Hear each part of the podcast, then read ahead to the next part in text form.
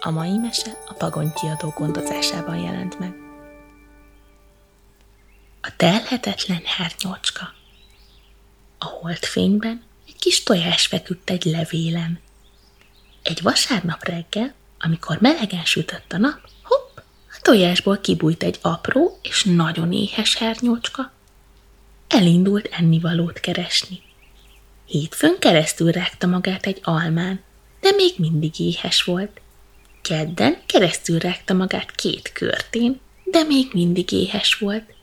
Zerdán keresztül rágta magát három szilván, de még mindig éhes volt. Csütörtökön keresztül rágta magát négy epren, de még mindig éhes volt. Pénteken keresztül rágta magát öt narancson, de még mindig éhes volt.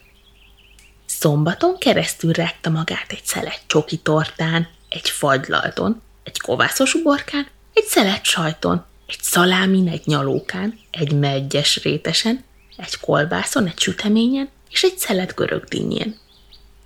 Aznap este megfájdult a hasa. Másnap megint vasárnap volt.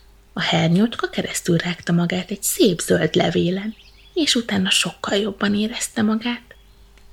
Már nem volt éhes, és apró hernyócska sem volt többé. Nagy, kövér hernyó lett belőle. Kis házat épített maga köré, ő úgy mondta, bebábozódott. Így maradt több mint két hétig. Aztán kis lyukat rákcsált a bábon, keresztül fúrta magát, és gyönyörű pillangó lett belőle.